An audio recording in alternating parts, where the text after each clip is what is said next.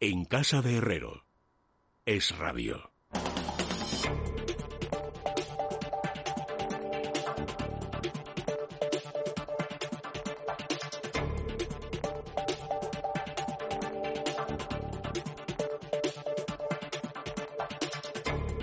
once minutos quedan para que sean las diez de la noche, una hora menos en la Comunidad Canaria. Ya estamos en el tiempo de la economía con Javier Santacruz. ¿Qué tal, Javier? Buenas noches. ¿Qué tal, Leticia? Muy buenas noches. Y con Carmen Tomás. ¿Qué tal estás, Carmen? Buenas Hola, noches. Hola, Leticia y Javier. Muy buenas.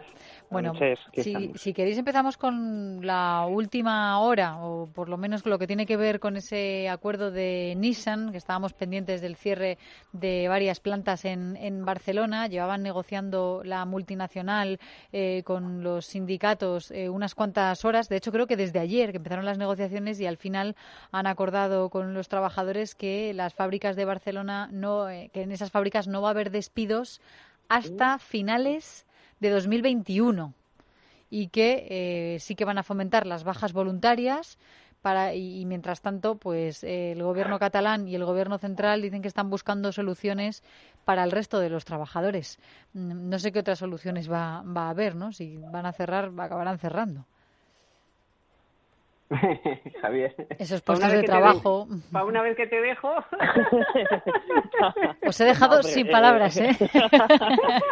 No, yo, yo, yo creo que yo creo que la, el acuerdo el acuerdo lógicamente, como pasa en, en todos los grandes cierres industriales, la parte sustancial de, de, de ese de ese cierre lo tiene que costear la empresa, con lo cual eh, no solo se añada las pérdidas operativas que tenían hasta la fecha, donde el tipo de el tipo de modelos, el tipo también de, de, de, de, de, de bueno pues de, de producto, ¿no?, que fabricaban y que exportaban, pues ya ya no era rentable.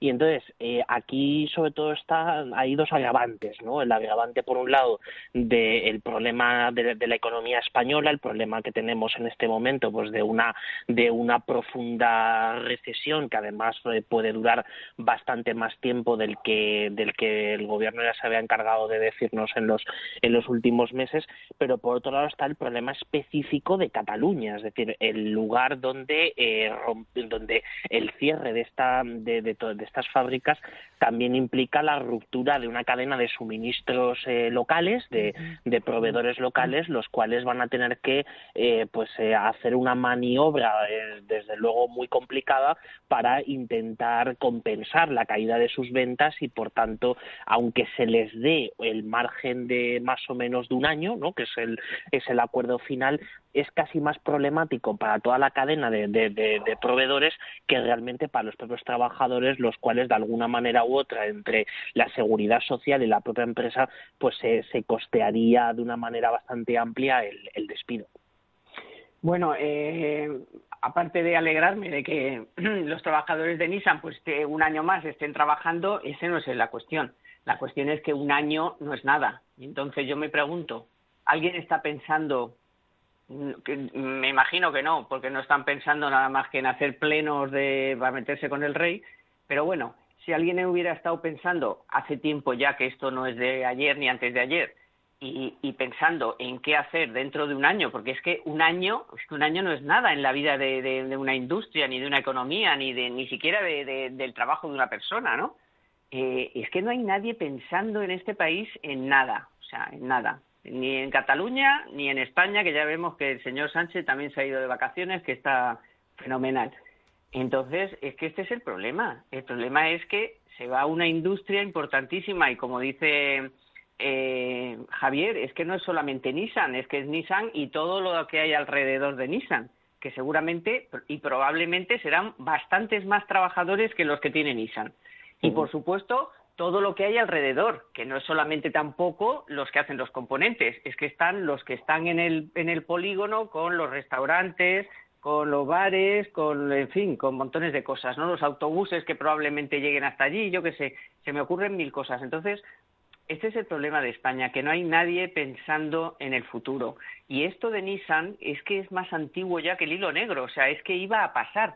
Iba a pasar, y va a pasar con otras muchas cosas, y nadie está pensando en un plan serio a largo plazo, eh, nada más que bla, bla, bla, bla, muchas, muchas palabras, mucha digitalización, mucha ecología y mucho tal. Bueno, ya vemos que luego tiran los trenes al río, pero bueno, mucha ecología, Eh, y dices, oye, pero vamos a ver, ¿hay alguien pensando en, en unos años vista, en cambiar real? Tanto que hablan del modelo productivo y el problema del modelo productivo, pero es que no hay nadie pensando, y eso que son veintitrés ahí en la mesa del Consejo de Ministros. Hablan, ha, hablan además no solo del cambio del modelo productivo, que esa es una de las típicas, de los típicos lugares comunes, ¿no? Mm. que utiliza, que utiliza el gobierno, sino que hay otro que es todavía como más sugerente, que es el de la reindustrialización, ¿no? O sea, de, de que España tiene que tener política industrial, que hasta ahora no lo ha tenido, que eh, la industria tiene que llegar al objetivo del veinte, de, de pesar un veinte por ciento del, del, del P I B. Claro, todas estas cosas eh, sobre el papel están muy bien, pero cuando llega la realidad, y la realidad es que te estás enfrentando a cierres industriales importantes y sobre todo de la industria de, del automóvil, que tiene un peso muy significativo sobre la riqueza nacional, pero no solo, la, no solo el automóvil eh, y sobre el empleo, efectivamente, pero no solo el automóvil, sino también estamos viendo, por ejemplo, el gran reto de la reconversión energética, es decir, se están cerrando las, eh, las centrales térmicas, se está cerrando uh-huh. el carbón, eh, tenemos encima de la mesa eh, más de quinientos despidos Eh, que anunció eh, Endesa el, el viernes pasado por precisamente por los cierres de las centrales térmicas. Entonces, lo que vamos a tener que acostumbrarnos en los próximos meses, eh, tristemente, es que los eh, muchos ERTE se convierten en ERES.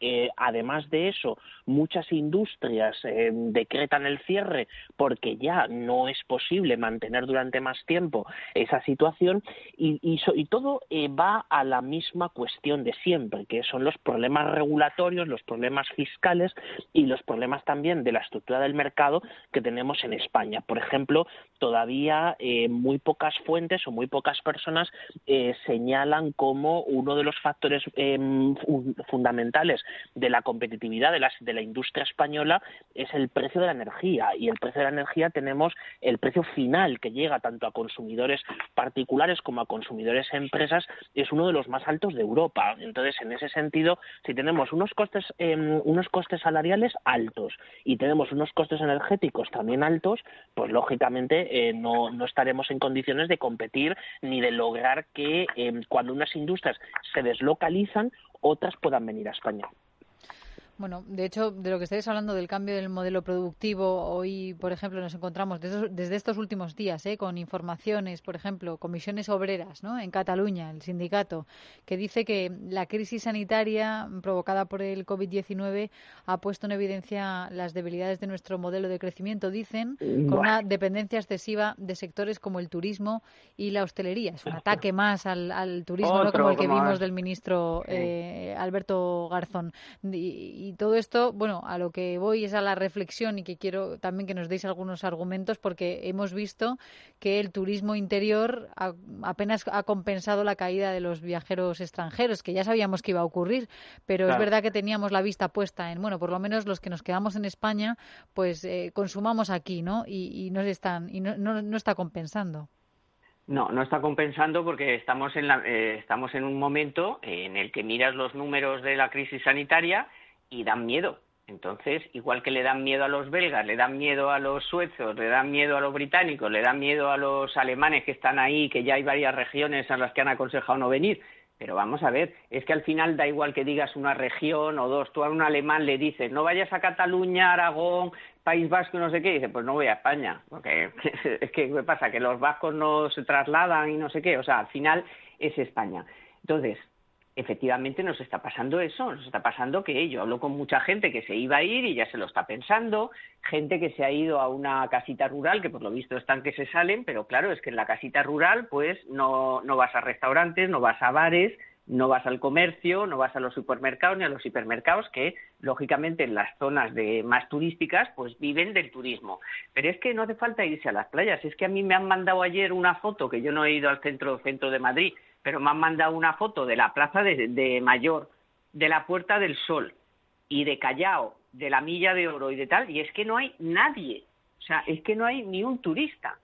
Entonces, el, el, la, eh, se ha juntado efectivamente el que no van a venir turistas y en que los españoles estamos miedosos. ¿Por qué? Pues porque vemos que no está controlada la, la, la crisis, porque nos siguen engañando, nos siguen mintiendo, no nos siguen dando las cifras reales y la gente está muy preocupada. ¿Y a dónde vas a ir? ¿Pero qué te vas? ¿Dónde te vas a ir? ¿A, a ponerte la mascarilla en otro sitio? Aparte que otra cosa, que las cosas se están poniendo cada vez más feas y la gente también estará pensando, oye, vamos a ver, eh, ahora este gasto, pues no sé yo si nos lo podemos permitir o casi es mejor que esperemos un poco a ver cómo evoluciona todo esto. O sea, se junta, yo creo, un poco todo. La, el miedo sanitario, pero también que el dinero es el que es. Sí. Y, y además en el en el caso de la de la industria turística, eh, uno de los de los factores esenciales eh, es el, el gasto el gasto por turista eh, y por día, ¿no? Entonces esos indicadores siempre eran extraordinariamente favorables para un determinado tipo de turismo extranjero, como es el caso del turismo eh, británico, del alemán y en mucha menor medida, porque tiene menos peso en España, del chino, ¿no? Entonces, ni los mercados, ni el mercado británico, ni el mercado alemán, ni tampoco el mercado chino han sido suficientemente trabajados en los últimos dos, tres meses para generar eh, una, un relato, ¿no? Como dicen ahora, sino o, eh, generar unas expectativas, una, una confianza, confianza hacia lo...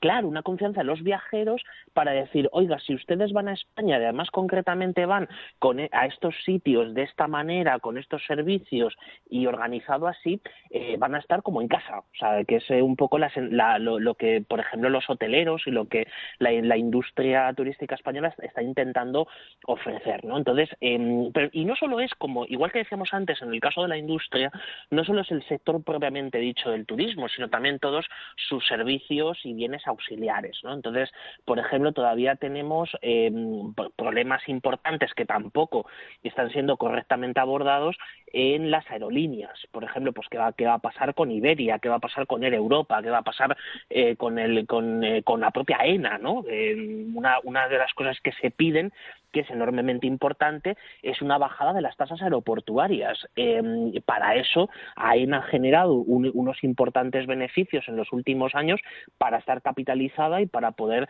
en este momento, si fuera preciso, eh, rebajar de una manera significativa las tasas aeroportuarias y, por tanto, eh, reducir los costes de, de los, de, del viaje y, por tanto, pues que eso pueda ser un factor de estímulo. Entonces, todas estas cosas apenas se tratan... Claro, apenas se tratan, la, la, eso es muy importante, eso es muy importante claro. Porque la, la seguridad concretamente, eh, veíamos en, lo, en las primeras semanas, eh, hubo eh, hubo casos donde, pues bueno, había cierta había ciertos controles, eh, tal, pero por ejemplo, en las últimas semanas, alguna también experiencia propia, es que no hay eh, una ah. eh, no, no hay no hay seguridad, es decir, uno cuando cuando compra un billete, cuando hace el, el check-in de un vuelo, pues marca una casilla diciendo que, que no ha sido contagiado, que no ha tenido casos eh, cercanos, que no ha estado en cuarentena, no sé no sé en cuántos, pero todo eso eh, no se puede no se puede comprobar. Entonces, si el único único control es ese, pues lógicamente eh, con, con razón muchos turistas extranjeros pues prefieren o quedarse en su casa o estar en su en su país o viajar en, en algún otro país cercano antes que, que venir a España. Dos y nosotros noticias. y nosotros sí. lo mismo, no que nosotros lo mismo, porque Igual. claro, yo yo ahora por ejemplo que tengo se supone se supone que en agosto a finales me iré a Alemania, pues ya estoy temblando. Porque ya no sé ni si voy a poder viajar, ni si estoy pensando que me voy a tener que hacer un P C R porque allí me lo van a pedir. O sea, es que claro, así no se puede, así mm, es muy difícil mm, pensar en vacaciones. Yo creo que son tres días antes y a ver qué pasa. O sea, es una, una lotería. Bueno, si te dejan en cuarentena ahí quince días, Carmen, pues no sé si es me, lo que contamos. Pues me muero, pues me muero. No, no, que va. Bueno, pero estarías allí, ya estás eh, sí, ya, ya, pero en tierra alemana. Los, los autónomos no podemos permitirnos esos lujos. Ya, eso es verdad, y siempre nos lo cuentas, menos mal, que tenemos ahí, efectivamente. Bueno, eh, os iba a decir dos noticias más relacionadas también con la crisis eh, que estamos viviendo y la que se nos viene encima. Por una información que leemos hoy en Libre Mercado, los sueldos bajarán entre un dos y un cuatro por ciento desde septiembre, según CEINSA, porque luego ya os cuento cuál es la, la última, que es la de la Federación Española de Municipios y, y Provincias, nah. que ahí con el tema de los superávits en los ayuntamientos menudo, menudo problemón tienen. Primero los sueldos. De los, en este asunto de los salarios contaría con una cosa que es fundamental, y es que según el Banco de España de hace dos días, pues las empresas van a necesitar hasta final de año unos doscientos treinta mil millones para hacer frente a sus pagos, tanto mmm, pagos corrientes como otros de los que no te puedes librar, como son los impuestos, la, los pagos de la deuda, eh, los suministros, porque, en fin, ahí podrías rascar un poquito, pero ya sabemos lo que significa eso, nada, eh, los alquileres, ¿qué vas a hacer? No vas a trasladar la empresa de repente a otro sitio porque te cobren un poco menos. Entonces, al final, te queda la partida fundamental, que es la de los gastos de personal. Entonces, ¿qué haces con esos gastos? Pues puedes bajar los salarios, obviamente, puedes eh, reducir jornadas, despedir gente o hacer las dos cosas. Entonces, no me extraña que con estas necesidades de financiación para hacer frente a todo tipo de pagos, incluso a los corrientes, que son estos, los suministros, los alquileres y tal, pues te veas en la necesidad, muchísimas, miles de empresas se van a ver en la necesidad a, por, porque no tienen pedidos, porque no venden, si es un comercio, porque no viene nadie al restaurante o porque tienes que cerrar el bar, al final eh, va a ser dramático. O sea, yo creo que mucho más dramático de lo que nos pensamos.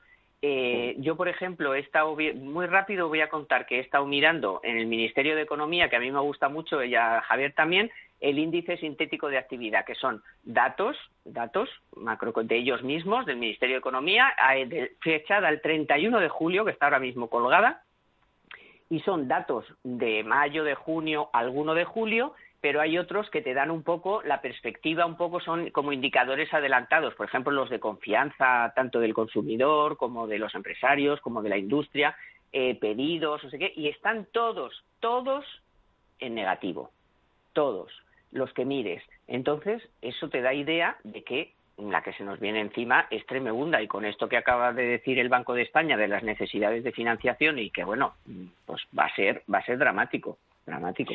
Pues a, a la cuestión de los de, de, de los salarios, que efectivamente muchos de ellos van a sufrir un importante un importante ajuste, a diferencia de lo que pasó en la en la anterior crisis, cuando todavía no teníamos reforma laboral, cuando el, el, la mayor parte del ajuste durante casi cuatro años pues tuvo que ser eh, vía despidos, o sea, de, a razón de, de, de más de un millón de puestos de trabajo cada año.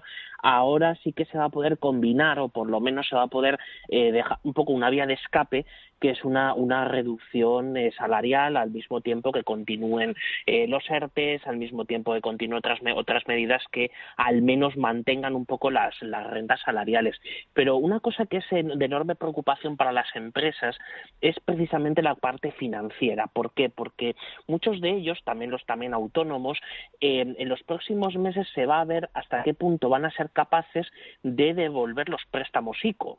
Y, y en ese sentido, eh, el, el riesgo de eh, morosidad empresarial es lo que ya están recogiendo los bancos, ¿no? Entonces, en la presentación de resultados que han ido haciendo los eh, diferentes bancos españoles en las últimas semanas, eh, han dejado una suma de, de provisiones de casi diez mil millones de euros. Entonces, cuando están provisionando de una de una manera tan rápida esa, esas cantidades, además los dos grandes bancos han deteriorado de una manera extraordinaria, han hecho limpieza, ¿no?, de, de, y saneamiento del balance, es porque están esperando una oleada de morosidad. Entonces, claro, esa, esa, esa oleada es la más preocupante, tanto, evidentemente, para las empresas que eh, tienen que atender esos eh, esos compromisos, pero también para la para los bancos y, por supuesto, para la administración eh, pública. De hecho, eh, las últimas cifras de, de recaudación que conocíamos recientemente, eh, sigue se, eh, estamos viendo cómo el impuesto de sociedades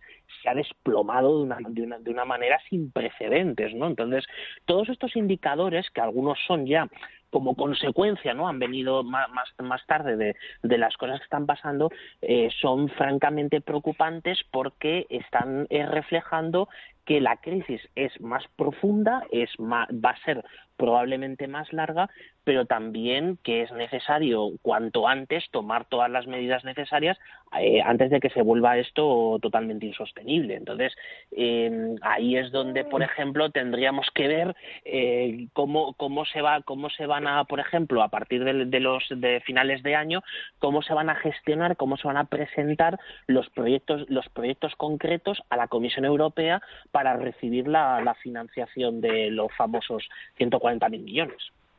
Mira, en la, en la anterior crisis, el I C O tuvo una morosidad del ochenta por ciento. Yo sí. solo, solo dejo ahí ese dato. O sea, como el, el ochenta o el setenta por ciento de los créditos I C O sean fallidos, que lo, que lo pueden ser perfectamente, porque cuando llegue septiembre ni ninguno de los Eh, los sectores más mmm, que estamos citando todo el rato, el automóvil, el turismo, la, todos, eh, el comercio, eh, empiecen a, a, a no poder a no poder pagar o a cerrar, pues habrá fallidos. Y ya te digo, en la anterior crisis el I C O tuvo una morosidad del ochenta por ciento de los créditos que habían dado para ayudar, o sea que, que ese es un gran problema, sí. Bueno, y permitidme que os comente esa última eh, noticia que veremos, se producirá mañana. Hay un pequeño pueblo de seiscientos habitantes en Mallorca que va a ser el primero que abandone la Federación Española de Municipios y Provincias después de las discrepancias por ese acuerdo sobre los superávit, los remanentes que van a tener que entregar a todos los ayuntamientos españoles al, al Gobierno, al Ministerio de Hacienda, para que ellos eh, bueno, pues lo gestionen a su manera y que luego se lo puedan devolver a los ayuntamientos pues de una en, en un plazo bastante largo de, de tiempo, ¿no? Ayer entrevistábamos al alcalde de Zaragoza, al señor Azcón, en este programa, que decía, oye, ¿y han pensado en los ayuntamientos que, como el mío, han estado gobernando otros partidos durante muchísimos años y no hay ni un solo euro de, de, de superávit? Eh, entonces nosotros no vamos a recibir ni una sola ayuda por culpa de la herencia recibida, y son ayudas para la pandemia, para, para los efectos que está teniendo esta, esta pandemia. Bueno, pues ya vemos en qué se traduce esto, ¿no? Que se están poniendo en su contra a muchísimos Pero ayuntamientos, uno que ya no se sale so- de momento. No solo es que no reciban, no es que no, perdona Javier, es que no reciban ayuda, es que encima a los que tienen superávit se lo van a robar directamente. O sea, hoy en el, hoy ya se ha publicado en el B O E que no son diez años, que son treinta y siete, o sea, en el año treinta y siete. Cuando, cuando se supone que a lo mejor el Estado les devuelve lo que les ha robado, entre comillas, quiero decir, pero robado directamente. O sea, un superávit que en vez de que lo gestionen ellos, dice no, no.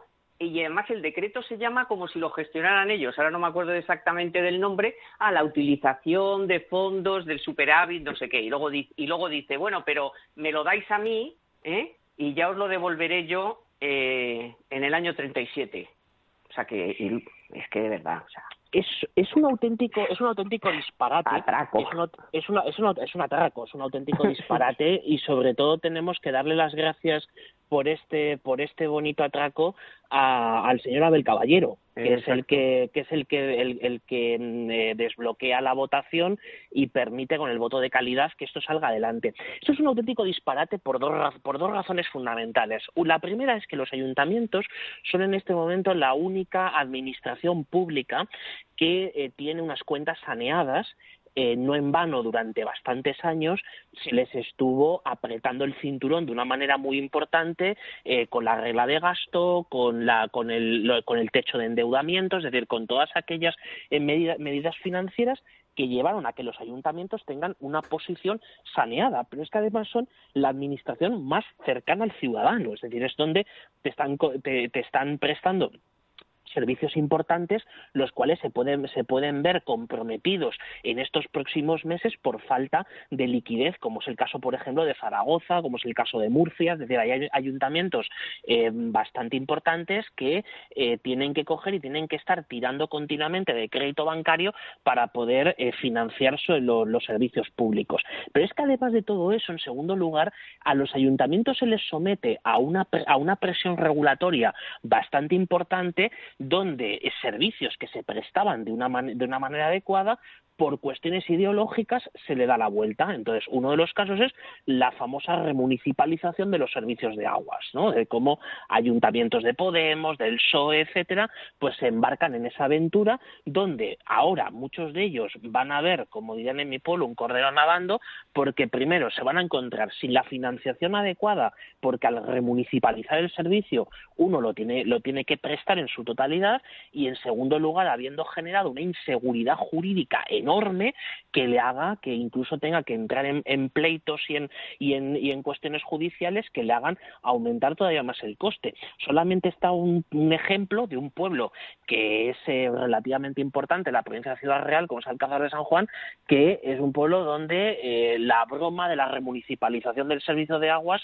de, de, de revertir la privatización que se hizo el servicio y ahora remunicipalizar indemnización, pues la broma ya sale por doscientos millones de euros. Entonces, cuidado, porque estas cosas eh, a los ayuntamientos les estamos presionando de una manera que no tiene sentido eh, con esta con, con esta expropiación del superávit, pero al mismo tiempo, eh, regulatoriamente, como es el, son los únicos que tienen un porcentaje importante de participación en los ingresos del Estado, pues el Ministerio de Hacienda hace lo que quiere con ellos. Pues nada, Carmen, Javier, muchísimas mm. gracias por compartir adiós, este rato papá, con, con nosotros. Un abrazo. Eso sí, gracias. Os vais a ir con una buena, una buena recomendación, la que hacemos todos los días, Carmen Arreaza. Eso es, Leticia, Calplus, que es un complemento a base de dos aminoácidos esenciales, que contiene también vitamina B tres y B seis, que ya saben, contribuye al buen funcionamiento del sistema nervioso y a mantener las funciones cognitivas. Solo tienen que consultar a su farmacéutico o dietista y encontrarlo en parafarmacias del Corte Inglés o en parafarmacia mundo natural punto es. Mundo Natural.